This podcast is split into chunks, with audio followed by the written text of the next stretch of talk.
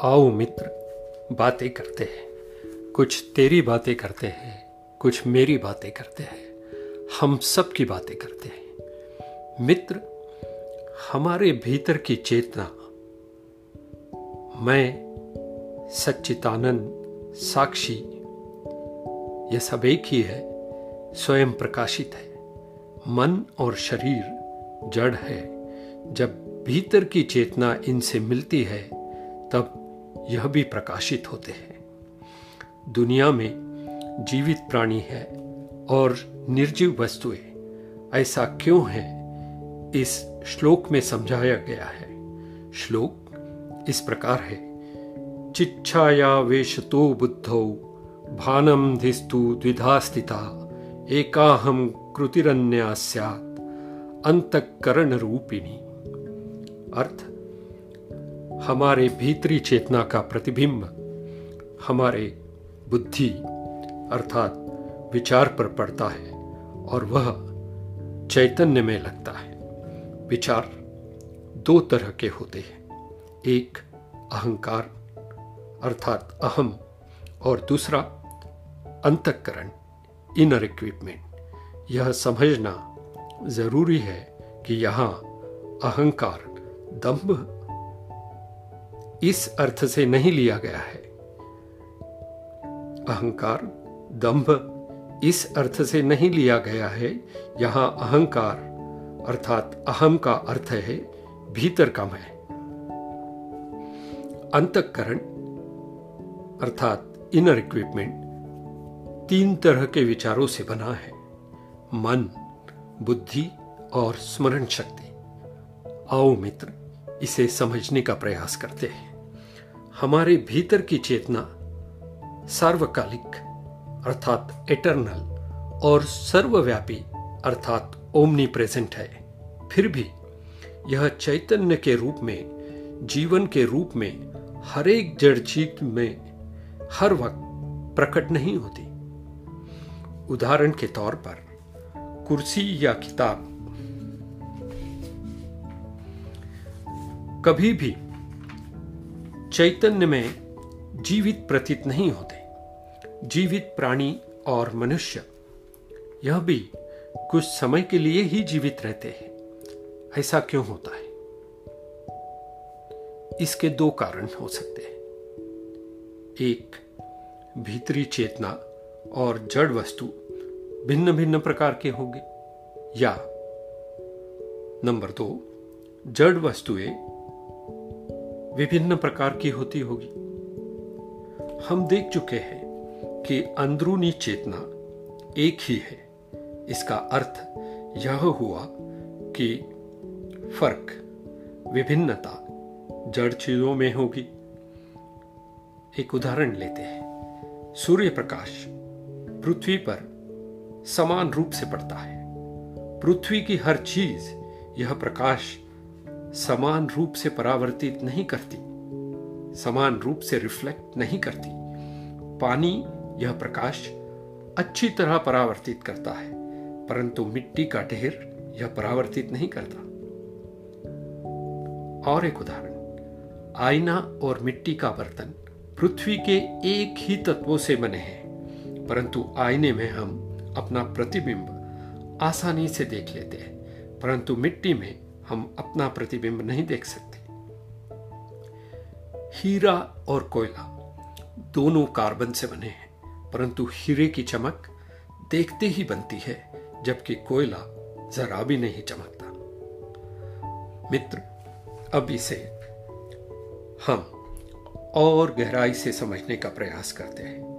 हमारा सत्य स्वरूप क्या है? यह समझने में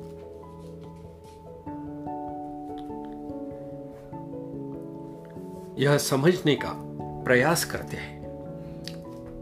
हमारे भीतर तीन चीज़ें होती है। एक, हमारी आत्मा। आत्मन, अस्तित्व और चैतन्य इसका स्वरूप है। नंबर दो, हमारा मन, माइंड, सटल बॉडी और तीन, हमारा शरीर। तो हमारे भीतर तीन चीज़ें होती है। एक हमारी आत्मा, दो हमारा मन तीन हमारा शरीर। हम देख चुके हैं कि हमारी आत्मा, जिसका स्वरूप अस्तित्व है और चैतन्य है, स्वयं प्रकाशित है। इसका अस्तित्व स्वरूप हमारे जड़ शरीर, अर्थात ग्रॉस बॉडी में प्रकट होता है। इसका, इसके अस्तित्व और चैतन्य दोनों स्वरूप हमारे मन में प्रकट होते हैं। एक बार फिर से बोलते हैं, हम देख चुके हैं कि हमारी आत्मा जिसका स्वरूप अस्तित्व और चैतन्य है, स्वयं प्रकाशित है। इसका अस्तित्व स्वरूप हमारे जड़ शरीर, अर्थात ग्रॉस बॉडी में प्रकट होता है और इसके अस्तित्व और चैतन्य दोनों स्वरूप हमारे मन में प्रकट होते हैं। समझना होगा कि अस्तित्व और चैतन्य आत्मा के वास्तव में दो स्वरूप नहीं है, ये एक ही है। अस्तित्व ही चैतन्य है। इन्हें एक दूसरे से पृथक करना असंभव है। फिर भी जड़ शरीर में इसका सिर्फ़ अस्तित्व रूप ही उभर कर आता है, जबकि मन में इसके अस्तित्व और चैतन्य दोनों रूप उभर कर आते हैं। ऐसा क्यों? क्योंकि मन सटल बॉडी और शरीर ग्रॉस बॉडी इनका स्वरूप भिन्न है। एक उदाहरण से ये समझने का प्रयास करते हैं। प्रकाश और उष्णता दोनों ही अग्नि के स्वरूप है। वैसे देखा जाए तो इन्हें अलग नहीं किया जा सकता। परंतु फिर भी पानी में इसका केवल गर्मी का रूप उभर कर आता है, प्रकाश का नहीं। परंतु जलते हुए लकड़ी में इसका प्रकाश और गर्मी दोनों स्वरूप उभर कर आते हैं। अग्नि वही है, पानी और लकड़ी के। भिन्न स्वरूप के चलते इसके दो रूप उभर कर आते हैं। इसी तरह आत्मा वही है, परंतु मन और जड़ शरीर में इसके भिन्न रूप उभर कर आते हैं। स्वयं प्रकाशित आत्मा का प्रतिबिंब मन में प्रकट होता है, मन जीवित होता है। इसका प्रतिबिंब शरीर पर पड़ता है और हम कहते हैं, शरीर ज़िंदा है। मन, अर्थात सटल बॉडी शरीर का त्याग कर देता है और हम कहते हैं, व्यक्ति मृत हो गया। एक उदाहरण लेते हैं। कल्पना कीजिए, एक अंधेरा कमरा और उसके साथ ही एक बरामदा। दिन के किसी समय यह अंधेरा कमरा प्रकाशमय हो जाता है। जाँच पड़ताल करने पर पता चलता है कि बरामदे में एक पानी से भरी बाल्टी है और इस पानी से सूर्य का प्रकाश का प्रतिबिंब कमरे में पड़ता है और कमरा प्रकाश से जगमगा उठता है। बाल्टी के पानी में अपना, अपने स्वयं का कोई प्रकाश नहीं है। बाल्टी में पड़े सूर्य प्रकाश के प्रतिबिंब से कमरे में रखी सारी चीज़ें जगमगा उठती है। मन, पानी है। हमारा शरीर एक बाल्टी। आत्मा का प्रकाश मन रूपी पानी पर पड़ता है और इसका प्रतिबिंब हर चीज़ जगमगा देता है। एक और बात, प्रकाश का प्रतिबिंब कैसा होगा? यह बाल्टी में रखे पानी पर निर्भर है। पानी साफ़ और शांत है तो प्रकाश का प्रतिबिंब चमकदार होगा और साफ़ होगा। पानी अगर साफ़ नहीं और शांत नहीं तो प्रकाश का प्रतिबिंब भी चमकदार नहीं होगा, साफ़ नहीं होगा। है कि नहीं? इसी प्रकार शांत और निर्मल मन में आत्मा के प्रकाश का प्रतिबिंब एकदम साफ़ होगा, एकदम उज्जवल होगा। ऐसा सात्विक मन सत्य को समझने के लिए, अपने आप को समझने के लिए, अपने भीतर के मैं को समझने के लिए सक्षम है। राजसिक मन। कैसा होता है राजसिक मन?